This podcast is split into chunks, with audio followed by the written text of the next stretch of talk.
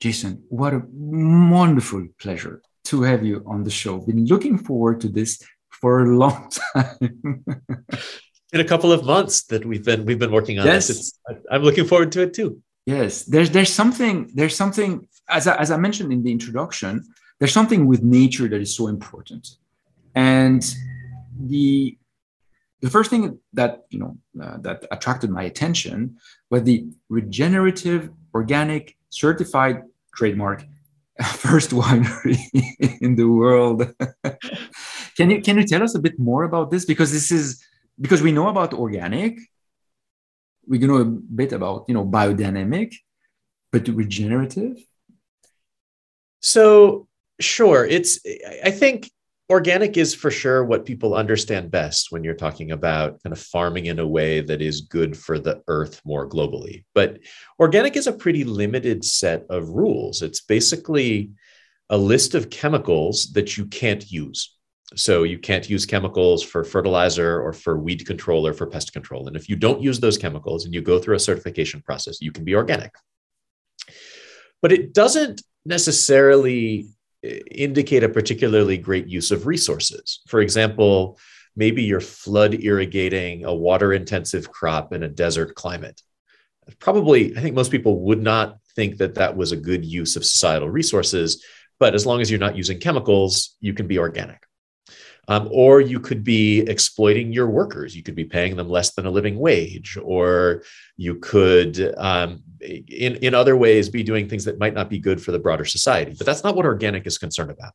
Mm-hmm. So regenerative organics tries to take organics kind of a step further in building farms that have positive impacts, positive externalities on their soils and environment, their community, and their people. So there's essentially, I think of there as being like four pillars.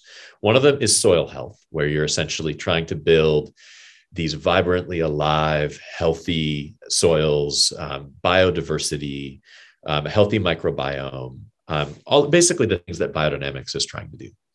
The second pillar is a resource use reduction pillar. So shared resources like non-renewable energy or water.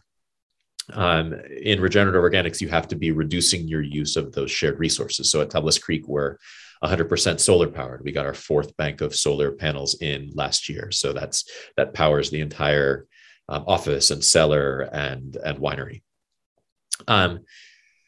And then there are separate pillars for farm worker fairness, where you have to show that not only are you paying your farm workers a living wage, not only are their working conditions safe, but also that you're investing in their skills.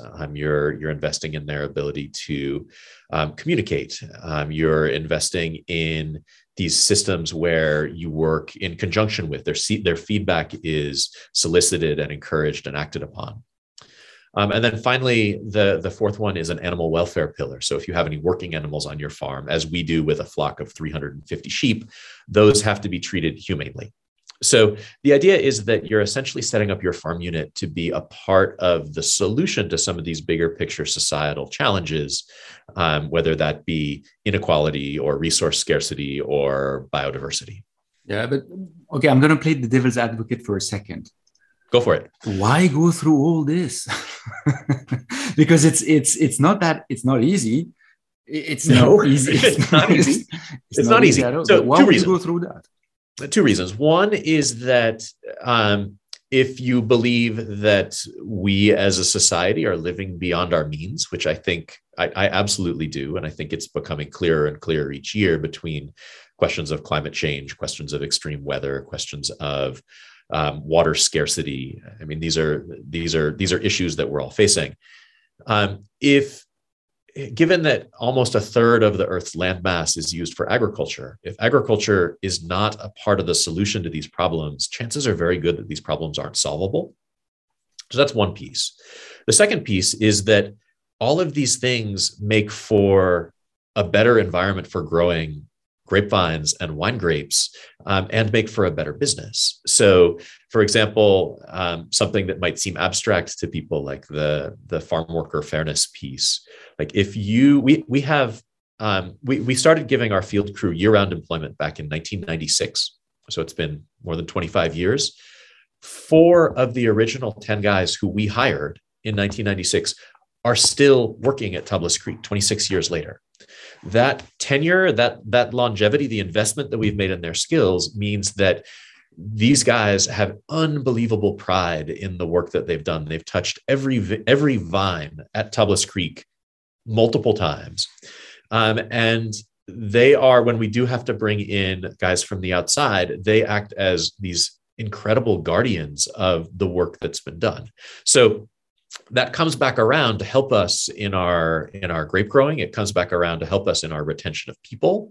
And it comes back around in our reputation in our community. And all of these things are good for the business more broadly, as well as good for addressing the specific challenges of how do we get healthy grapevines making intensely flavored grapes in a stressful and dry and often rigorous climate like Paso Robles. Yeah, but if it's so good for business, why aren't there more people into such programs, into that mindset of being, more in harmony with society, the people, the environment, the animals, etc., everything that is surrounding them? Why are there more people?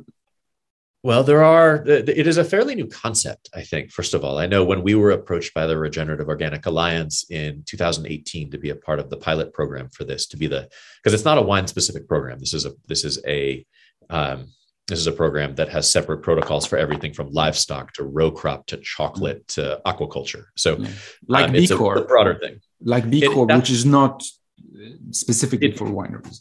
It's exactly like that. I was going to use that as an example. So when we were approached about this regenerative organic, we liked the idea, but we had never heard the word regenerative before applied to this. It was a new concept for us. So I think in terms of people thinking about the externalities of a business, that's something which is relatively new. And just to give you a sense of how it's grown, I mean, we were the first, we were part of that pilot program. We got our certification in 2020. So it's only been 2 years. There were 7 more wineries who got their certification in 2021. And there's now 70 that are in the pipeline for this year. So it's growing exponentially as people realize what it's all about. And it's attracting a lot of the same people who had been farming biodynamically or farming organically, but who, like us, had felt like there were maybe some blind spots in those certifications that didn't cover the things that we thought were really meaningful. And you see the difference when people come to you and they want to taste your wines or discover what Tablas Creek is about. And when they hear that you are, regenerative organic certified, or that even without a certification, all the care that you have put into the winery, into the surroundings, into the environment, does it make a difference, you think, when people come? Are they more, attached to the ethos that you're bringing forward? I mean, it doesn't make a difference for everyone, but it makes a difference for a lot of people. I mean, there are people for whom, no, it's just all about the wine. It's, and that's great. I mean, we're proud of the fact that all of these choices that we make, we feel like make better wine.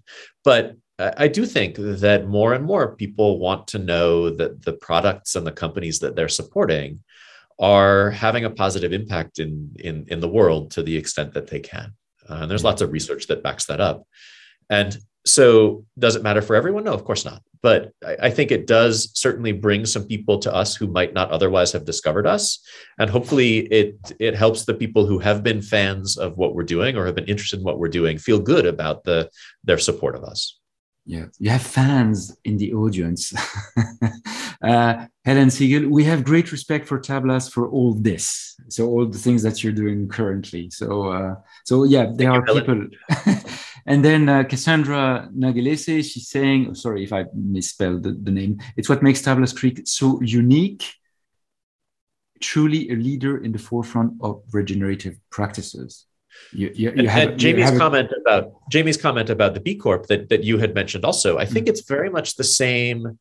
It's very much the same kind of motivation behind it. Is that it's a lot of businesses have always had this idea that they should be a positive force for good in their communities, but there hasn't necessarily been a shorthand way of indicating this. There hasn't been sort of an outside outside validation that this is being done, that people could trust. And so these kind of rigorous multi-industry sorts of certifications like B Corp or Regenerative Organic are I think really important, because that's sort of a shorthand for consumers who care about this to know that the companies that they're interested in are not just kind of talking the talk, but actually backing it up with their actions. Yeah, when I was doing some research on the B Corp, I was seeing that there was, if I'm not mistaken, there was about 30 wineries, not distributors, but really wineries in the world that are B Corp certified, which is not a lot.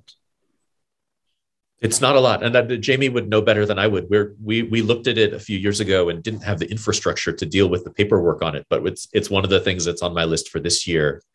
Now that we've done all of the legwork to get the Regenerative Organic certification, I feel like it's going to be a little less overwhelming for us to approach. In your music selection, you've chosen The Frog Prince by Keane. Why have you chosen that song? I just love the kind of peacefulness that song has. I like Keane a lot. That's been one of my favorite bands for probably close to 20 years at this point. But it's for me, it's sort of grounding. That whole album that is on is one of the. I had this exercise a few years ago where I tried to figure out what albums over my life I had listened to more times than any others, and that was definitely in the top 5, just because it's.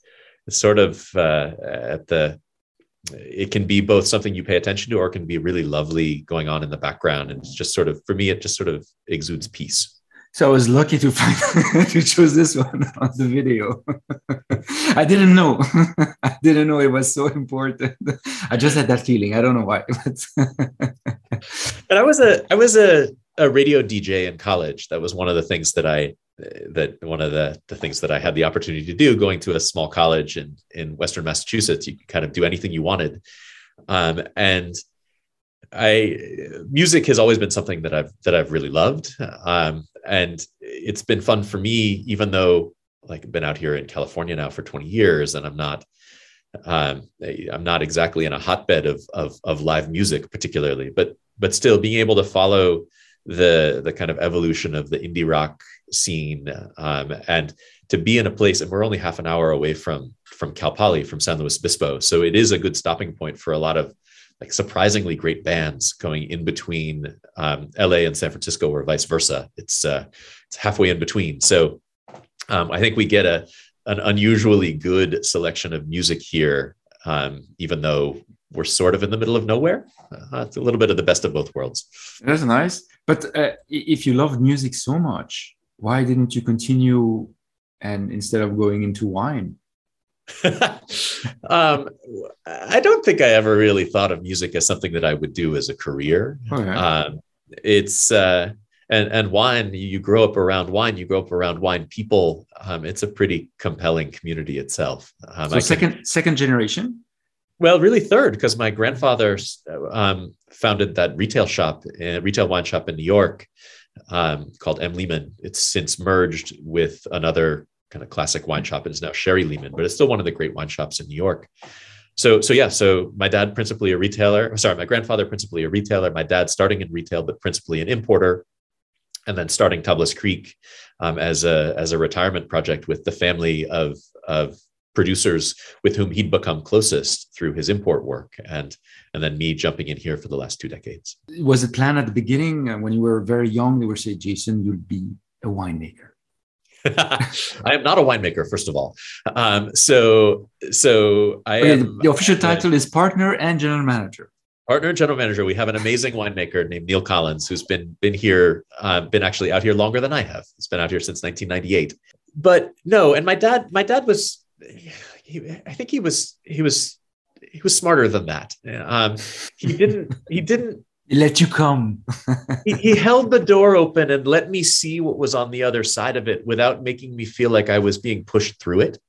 But he encouraged me to go out and do other things first. So, I mean, I have a master's degree in archaeology, and I taught for a couple of years. I got recruited to join a tech company during the tech bubble in the late 90s. I ended up managing a tech company. And it wasn't until Tablas Creek had kind of grown from being a project into being a business that it really needed me out here anyway. And I didn't want to come just with my name. I wanted to come with some skills that I'd built out there in the world. And having the chance and the encouragement to do other things on the way made me a lot more confident in my analyses and my judgments once I got here. How much did those skills help you when you went into the wine business per se? Every day.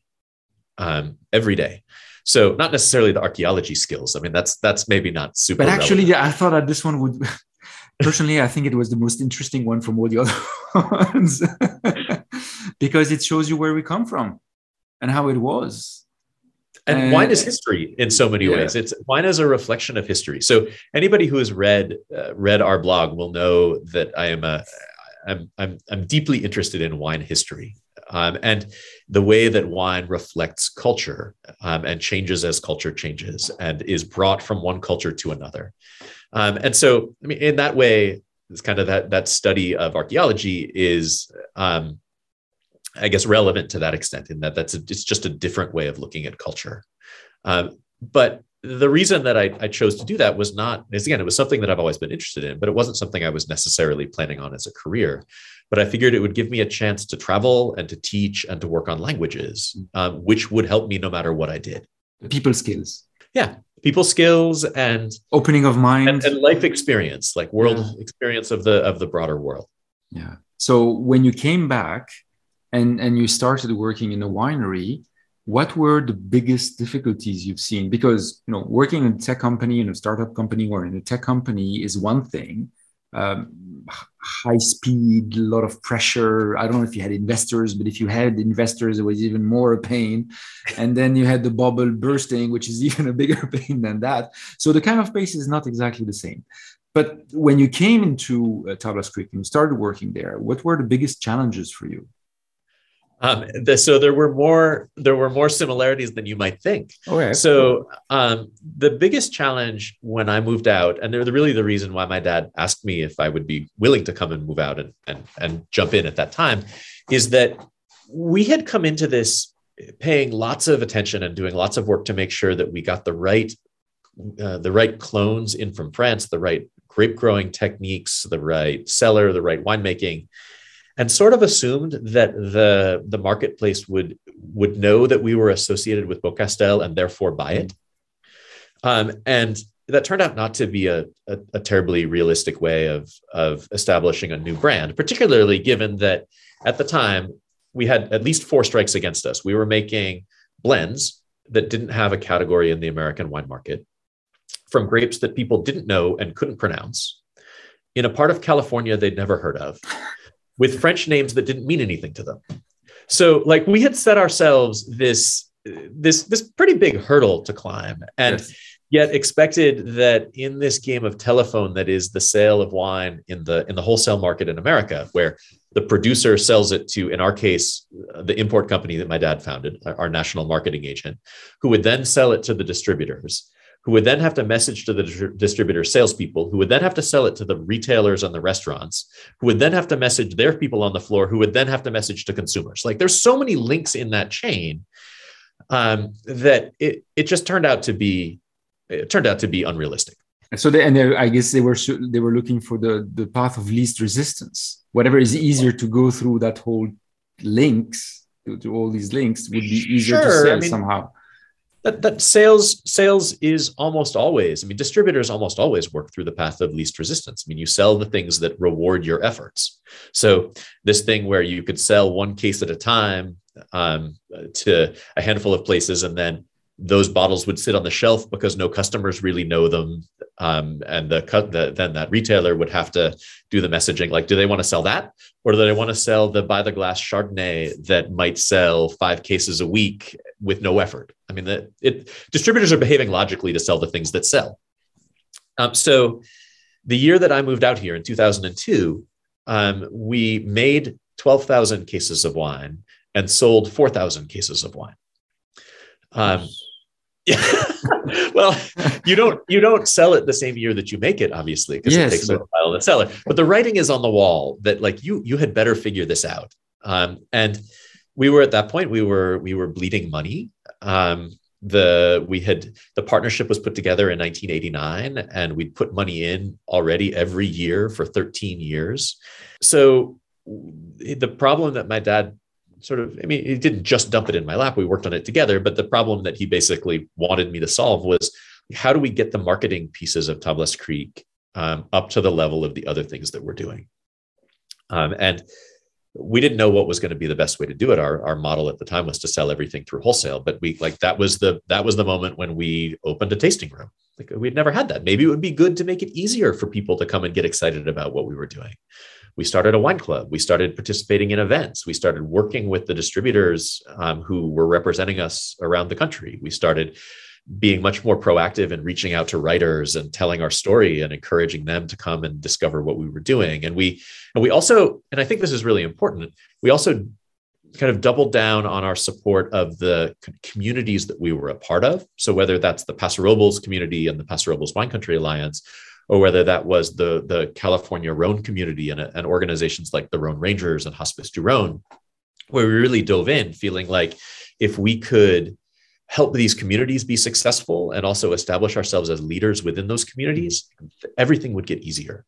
And so that's what we did for the next 3 years. And we finally, by 2005, had pulled ourselves even, where we were making and selling 18,000 cases of wine. Yeah. So getting exposure, being in the market, being known, people understanding who you are, what you represent. One by one person by one person, one time to tell the story by one time to tell the story. When you look back at that time, and you see how things are going nowadays with the ways, means of communication, you think it was easier back then or today? It's easier now. Even with the amount of offers and how many wineries there are and et cetera? Okay. Yeah, the tools are so much more developed now. So, I mean, there was no social media then.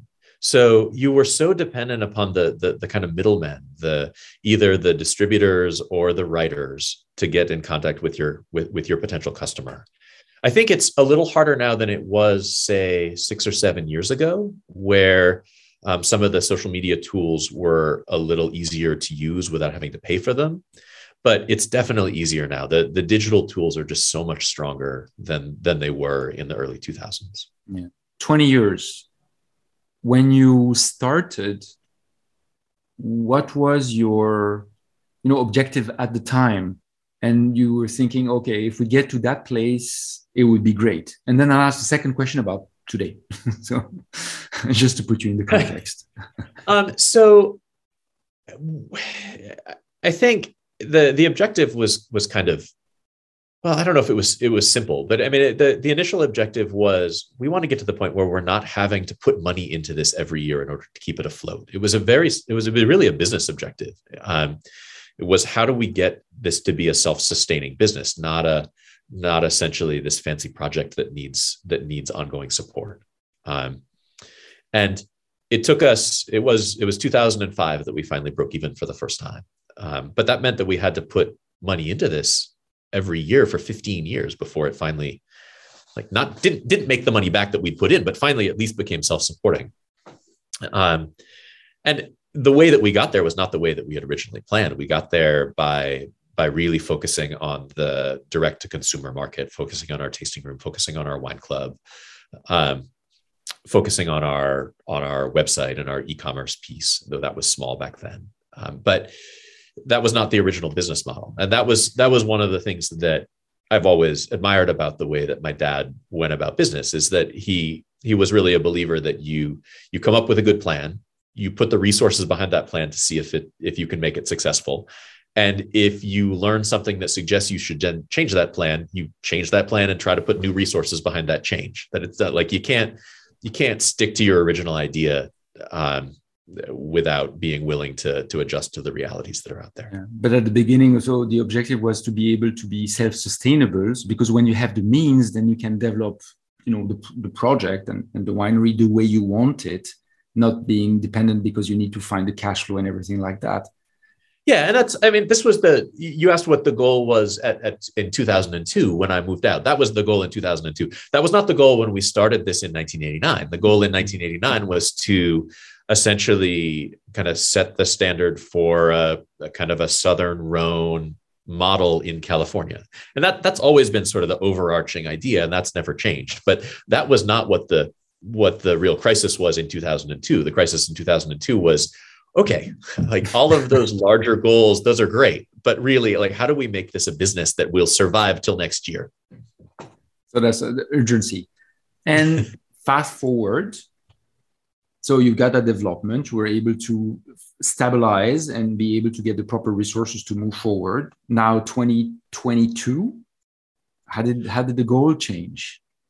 So I think we have bigger goals now. I mean, I feel good about where we are with that larger goal of being one of the landmarks for the Rhone movement in California. I think we've established that, and I'm proud of that. But a lot of the things that we're looking at now are the kinds of things that we address with the regenerative organic certification. Is how do we chart a path for wineries and vineyards to be a good steward of what we have, but not just that, to point a way for agriculture to be a part of a better future. I think that's a part of it. How do we help lead our community more broadly to an understanding of that, of those possibilities that are there?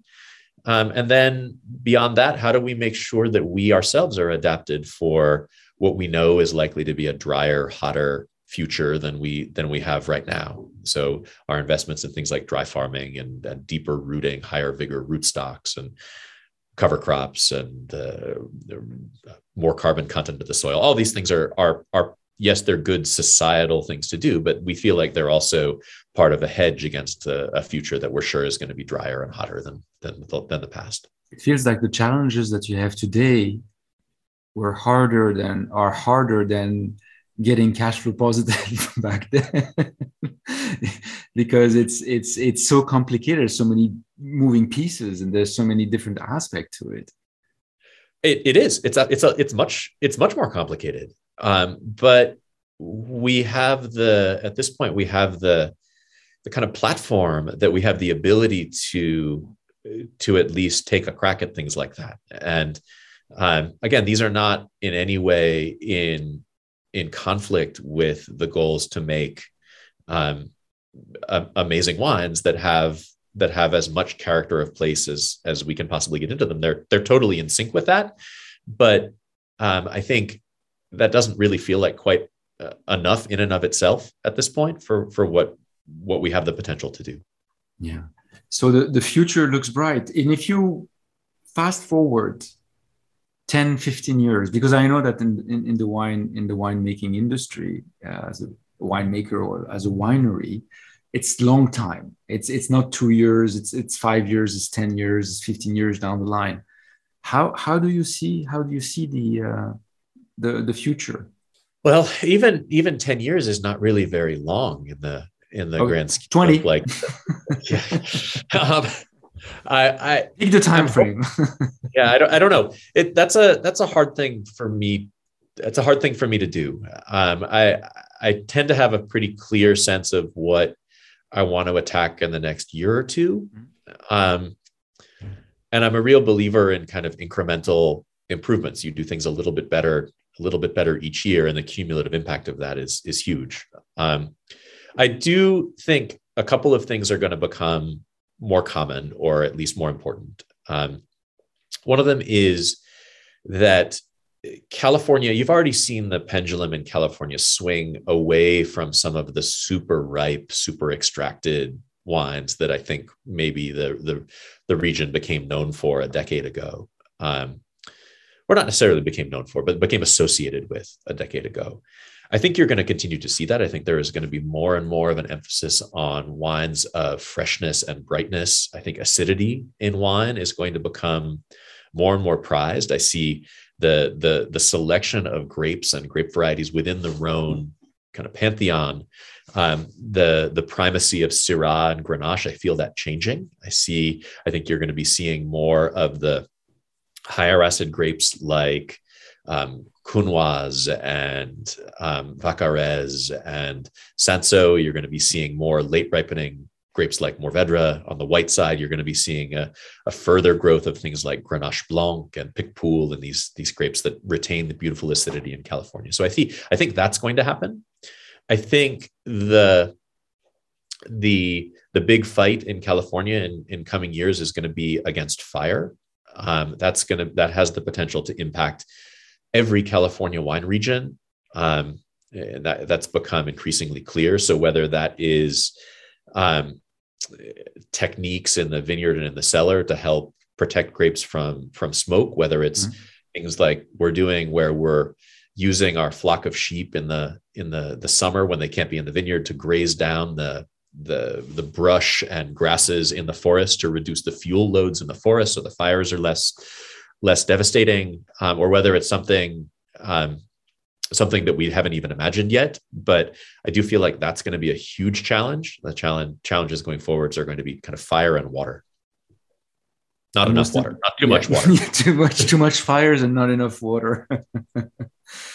And do you think there's going to be more people that are going to be interested in the regenerative certified or organic certified certification? Seeing your example and the ones that are, joining the movement, because they see that after all, this is all the things that you have left is that land, that earth that you need to deal with. And if you don't treat it properly, you're not going to get anything out of it. Yeah. And I think, I don't know that it will be this particular certification program, but the idea of regenerative farming is, I think, going to be like in a generation, in 20, 25 years, I think it's going to be hard to imagine farming any other way, that either whether through resource depletion or legislation or societal change, this is going to be the norm. It's not going to be the kind of extractive method of farming where you're using a lot of chemical fertilizers, you're using GMOs that can withstand the chemical pesticides, and then all of this aggressive tillage year after year. I don't think that's going to be a viable way of farming. I don't know what the system is or the mechanism is that's going to replace it. But I think regenerative farming is at least one possible path forward. One possible path. Unfortunately, we're getting very close to the end of the show. We could go on for hours with the conversation, but before we finish, the usual pivot questionnaire. So this is the first thing that comes to your mind. Are you ready? Okay. Okay. So what is your favorite word? Favorite word? Yes. Well, I know this because my kids make fun of me for it. My favorite word is lovely. Like it is a description that I use for lots of different things, and I think it's evocative. And again, my kids make fun of me for it, so I'm going to go with that. It's very British. Maybe it's all of the books. I don't know. What is your least favorite word? Well, I know at the moment, at least, my least favorite word is. Is frost. We've had three frosts in the last 2 weeks here, none of which have been devastating, but all of which have caused some damage. So it's not so much the word frost, it's more the sound of the frost fans going on, which they do at 34 degrees. That is like, that's just strikes dread at this time of year. I can imagine. Your favorite virtue? Kindness. Your favorite quality in a man? I'd say, well, kindness is too easy an answer at that point. But yeah, essentially, willingness to listen, willingness to engage. Okay. What's your favorite quality in a woman? I don't know that I've particularly thought about it as distinct from quality in a man. Fair enough. So I'll say the same thing. Just the willingness to engage. Yeah. Okay, an easier one. What wine would you use to describe yourself? This is not an easier question. This is a little bit like asking, like, which of your kids you like best. So I hope I'm gonna use a Rhone blend as an example, because I hope that what I am is an assembly of positive characteristics from lots of different pieces without any one of them being so dominant that the others get swallowed up. But the whole is in equilibrium. Yes, I hope. I strive for equilibrium and balance. Okay. What is your favorite curse word? You can say whatever you want. It's not beep. Right. Okay. This is not a PG, broadcast. My favorite is probably "damn it," which I feel like I say more often than I would like to, just in a, like, I knew this was going to happen, sort of an explanation. The I saw it coming, but I still couldn't do anything about it. Yeah. What sound or noise do you love? The sound of waves on the beach. What sound or noise do you hate? So other than the sound of those frost fans going on, there is a particularly evocative sound in wine cellars. At least that every cellar has had it happen once, which is the screech of metal, which happens when you pump wine out of a tank, but forget to vent that tank and instead vent the tank next to it, where you have a giant tank that kind of crumples in on itself. And in our case, pulls itself off of the catwalk to which it's welded. Yeah, I can imagine. Not a pleasant thing. What plant or animal would you like to be reincarnated in?